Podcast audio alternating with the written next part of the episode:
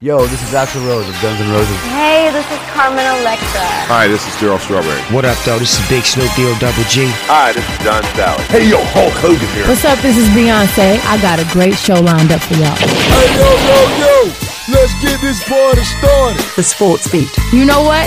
Let's keep it hot. The Sports Beat. It's off the chain, man. Ah, yeah. The Sports Beat. Download the podcast now.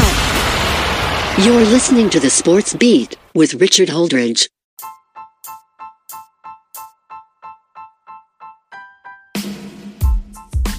All right, everybody, welcome again to the Sports Beat. This is your host, Richard Holdridge. The official name of the show is called The Sports Beat with Richard Holdridge. On this Tuesday, this is definitely a special show because I'm going to talk about the Dallas Cowboys. I normally don't talk about the Cowboys, being a 49ers fan. They got a very impressive win over the Philadelphia Eagles on Monday Night Football, and I cannot get enough of Peyton and Eli doing their thing.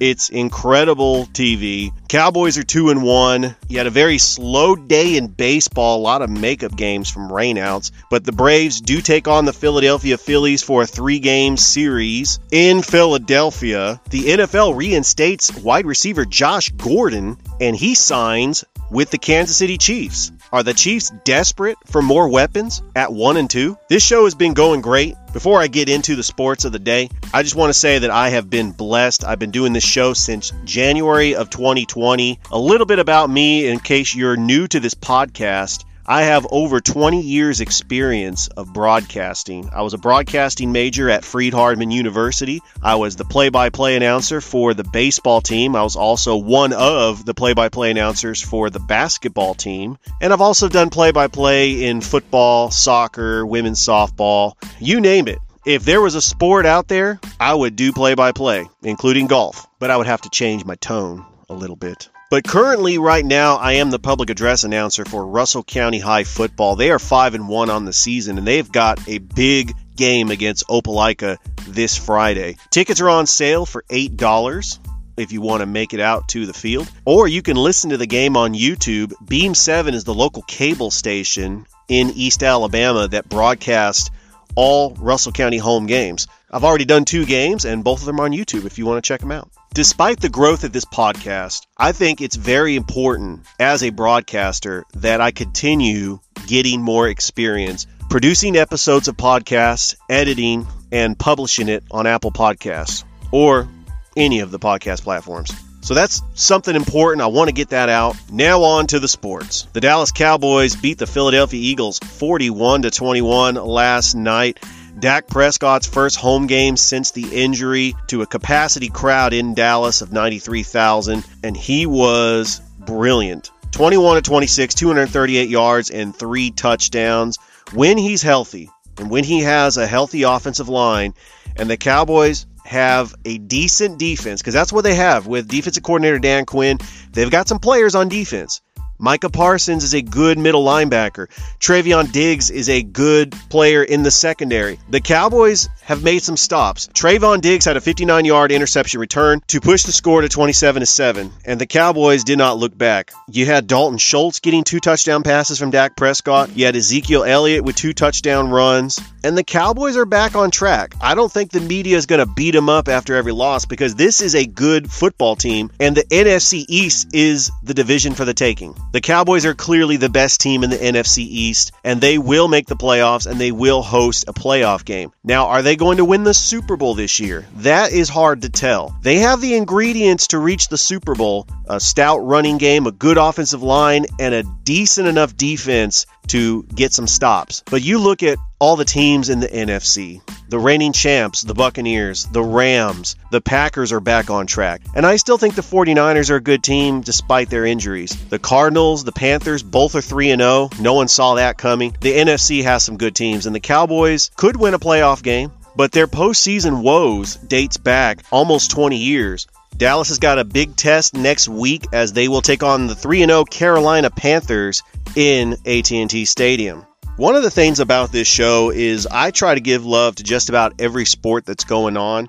And your casual baseball fan who gets excited about baseball in the summertime because they're going to baseball games, but once football season starts, they stop paying attention to baseball. And I hate to call out Braves fans that practice this because some of them do. You're a casual Braves fan, and then college football starts. You got Georgia playing football, and then all of a sudden you stop watching the Braves. You're not paying attention to what the Braves are doing as they are about to win their fourth straight NL East crown but they have a crucial three game series against the Philadelphia Phillies. They are two and a half ahead of the Phillies right now. The magic number to clinch is five. If the Braves win the NL East, they will play the Milwaukee Brewers in the division series of the postseason. Looking at tonight's game, it will be at 7:20 on FS1. Probably not. I guarantee you that is going to get blacked out. It always does, unless you have DirecTV, Spectrum, or Xfinity. But Zack Wheeler, the Phillies' best pitcher, 14 and 9, a 2.79 ERA, will go up against Charlie Morton tonight. This is a very important game. The Braves have the best infield in baseball. Austin Riley is leading the club with 32 home runs. He has really come out of nowhere. 32 home runs, 100 runs batted in. He's been batting 303. Remember, he actually struggled at the plate in his rookie season, and the Braves didn't even know if he was going to be their everyday third baseman. They wanted to re sign players like Josh Donaldson. They actually acquired Pablo Sandoval, thought he was going to be over there at third base, and nobody would have thought that the Braves missing two of their key pieces from last season's postseason run, Marcell Ozuna and Ronald Acuna Jr., that they would be in this position. So I'm looking forward to the series against the Phillies. Hopefully, they can extend their lead in the division and their magic number can be reduced to less than five. They win tonight, I think the magic number is three. But some of the other crazy races in the postseason. The Yankees swept the Red Sox over the weekend, and they currently have a one game lead in the wild card. Right now, it's a three team race in the wild card. Yes, the Mariners and the A's still have an outside shot, but they have pretty much got to win all their games out. And the Astros haven't even clinched the division yet. The Mariners are four and a half back. As the Astros have lost four straight, the Mariners have won two straight. But you really have a three team race for that last AL wild card. Only two teams will get in the Yankees, Red Sox, and the Blue Jays, all separated by two games. And if the season were to end today, the Yankees would play the Red Sox. Over in the National League, it's pretty much set. The Milwaukee Brewers clinched the NL Central, and they will host a playoff game in the division series. They will play the winner of the NL East, whether it is the Braves or the Phillies. In the West, the San Francisco Giants have the number one seed seed. Now, the number one seed is going to come out of the NL West. It's going to be either the San Francisco Giants or the Los Angeles Dodgers. Right now, the Giants are 102 and 54. The Dodgers are two games behind the Giants with six games to play. The Giants are getting ready for a three game series with the Arizona Diamondbacks one of the worst teams in the league at 50 and 106. The Dodgers will take on the Padres, which were eliminated over the weekend they are 78 and 78, but the Dodgers will continue to put out their big time starting pitching, treating it like a postseason because they want to avoid that one game playoff against the Cardinals. Because right now, they haven't clinched yet, but the Cardinals will have locked up that final wild card spot. They are five and a half games over on the Reds. They have won 16 straight. They are the hottest team in all of baseball. Nobody wants to play the Cardinals in that first game of the wild card, which will start on Wednesday, October 6th on TBS. So the Dodgers actually have a more tougher schedule, having to play the Padres and the Brewers. Meanwhile, the Giants will get to play the Diamondbacks and the Rockies. It has been intriguing baseball to watch these two teams continue to win because they want to win the division. The Dodgers have won the NL West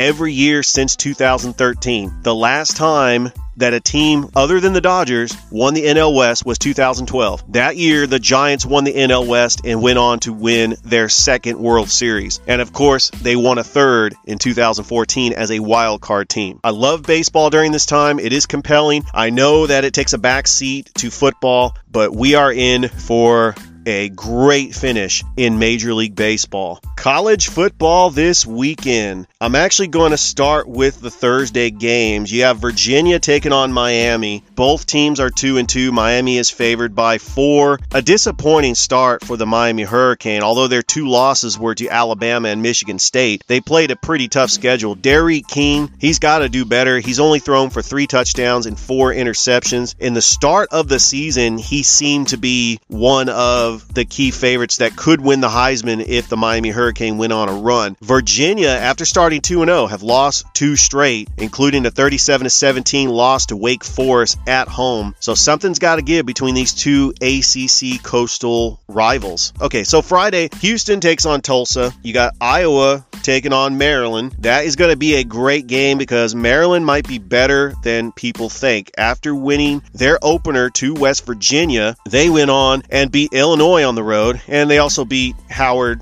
and Kent State. So they're 4 0. Tua's brother has been great. He came over from Alabama when offensive coordinator Mike Locksley took the job at Maryland, and he's done a great job so far. Coach Locksley has got the Terrapins right where they want. The schedule is going to get tougher because then they got to play Ohio State. They'll also play Penn State, Michigan State, and Michigan. And don't count out Rutgers. Rutgers right now is 3 and 1. They are looking pretty good. And they I know they lost to Michigan, but it was a very close game, 20 to 13. So Maryland is looking pretty good this year. And then the nightcap is BYU going to Logan, Utah to take on Utah State. At one time, these two teams were rivals in the Mountain West. BYU has already accepted an invitation to the Big 12, and they will continue rolling. I don't think they're going to have the run they had in 1984, where they were the only undefeated team and they won the national championship, but they are a good program and they're actually doing it without their quarterback, Zach Wilson. So on Saturday, the big game that Georgia better start paying attention to because Arkansas is a very sneaky team. You got number eight Arkansas going up in Athens. It's a noon kickoff against the University of Georgia, ranked second. Georgia is favored by 18 and a half, but this is a very sneaky game because KJ Jefferson is a formidable quarterback that can run outside the pocket. Georgia has got to pay attention and they cannot sleepwalk in this game. This is one of those games where Arkansas can sneak up on you. And I don't think Georgia has been tested yet, even the Clemson game, because Clemson is not as good as people thought. So this is going to be the first test for Georgia this year. The CBS game, I cannot wait. Anytime Lane Kiffin takes on Alabama, it is exciting. You got Ole Miss ranked 12th in the country, 3 0 on the season, taking on Alabama 4 0. And Lane Kiffin returns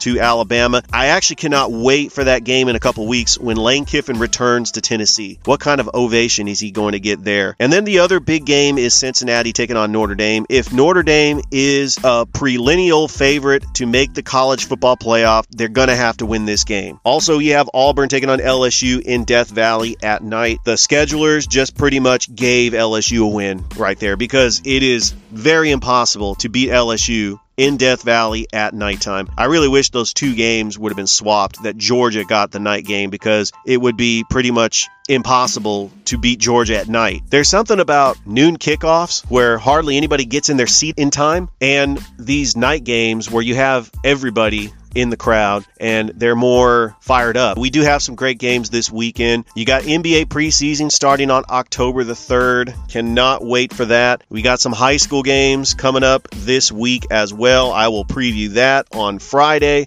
On Thursday's show, I'll preview the games that are happening on Thursday. So, locally here in West Georgia, we have several local teams that will start play in a couple of months. You have the Columbus River Dragons. They will kick off their season against the Carolina Thunderbirds on November 12th. The River Dragons are the defending 2021 Ignite Cup champions and it is always fun to go out to a River Dragons game. This time, we will finally get to go to the Civic Center without social distancing and limitations to COVID protocol. It is going to be fun to just go to a game without having to worry about any of that. You also have Columbus State. Columbus State returns to the court for the first time in two years with fans. This is something I am looking forward to. Their first game will be November the 12th at Barton College. Their first home game will be be November 15th at the Lumpkin Center against Morehouse College. And for the first time in two years, we will finally have fans at the Lumpkin Center. You don't want to miss it. I'm going to try to go to some games this year. This is really the only basketball action you could see in Columbus because Columbus does not have a G League team. They once did have one called the Columbus River Dragons, ironically. So, really, my job on this podcast is to hype up Columbus sports. Many of you know I was a guest on 95.7 ESPN radio. They stopped doing local programming, and now it's all up to podcasts. Now, there are other podcasts in the Columbus area, and I've talked about entertaining the idea of joining forces with these other podcasts because I think it's a lot more compelling to have guests. All right, some of the NFL games I want to preview this week. Of course, you have the San Francisco 49ers taking on the Seattle Seahawks. The 49ers could bury the Seahawks at 1 and 2. They could push them to 1 and 3, and then they got to have a short week to take on the Rams. I know the game's in Seattle, but the Rams are the best team in football. As much as I want to watch that game, I highly doubt that is going to be the Fox game of the week.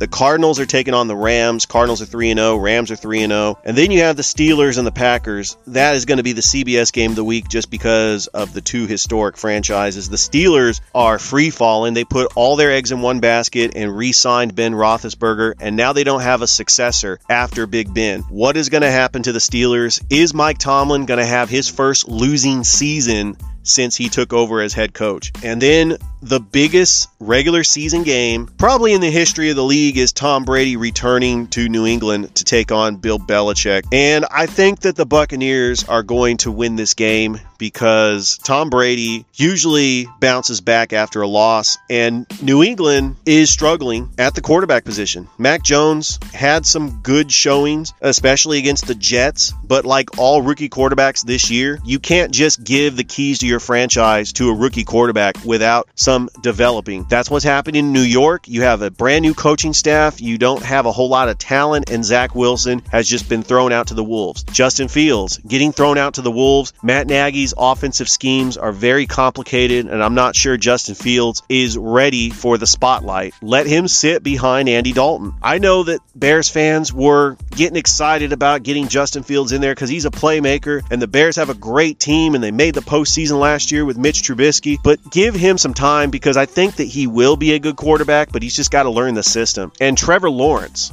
he has nothing around him. You didn't give him an opportunity to grow with a veteran quarterback. You don't even have a backup veteran quarterback that could teach Lawrence. You just gave him the keys of your franchise and just said, here you go. I actually think they should have kept Gardner Minshew and let Trevor Lawrence play behind him. Hindsight's 2020.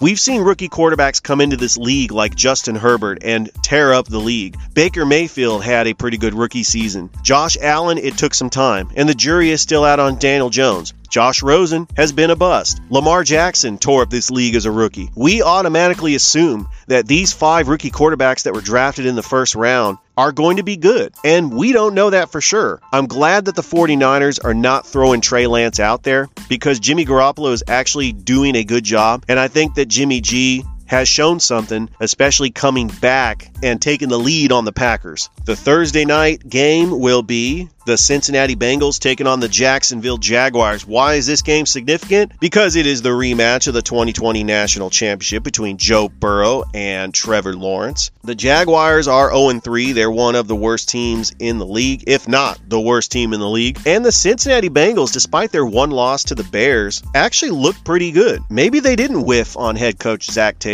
If you have the right quarterback, and Joe Burrow has shown that he can be the right quarterback at times, and you have a decent enough defense, you can win in this league. No, I don't think they're going to win the Super Bowl, but I don't think they're the worst team in the AFC North. I think right now the Pittsburgh Steelers are the worst team in the NFC North. So exciting. I love doing these shows during the week because I can pretty much talk about whatever I want. All right, that is all the time I have on the show. I want to thank everybody, and I mean everybody, all you that have downloaded my podcast and liked and subscribed to my Facebook channel. And don't forget, if you want to be a guest on the show, just send me a message in the inbox. We can set that up. I will get you on this show and we can talk sports as long as you want. Hey, everybody, take care care. Talk to you tomorrow. Enjoy the rest of your day. And we will do this all over again tomorrow. Bye.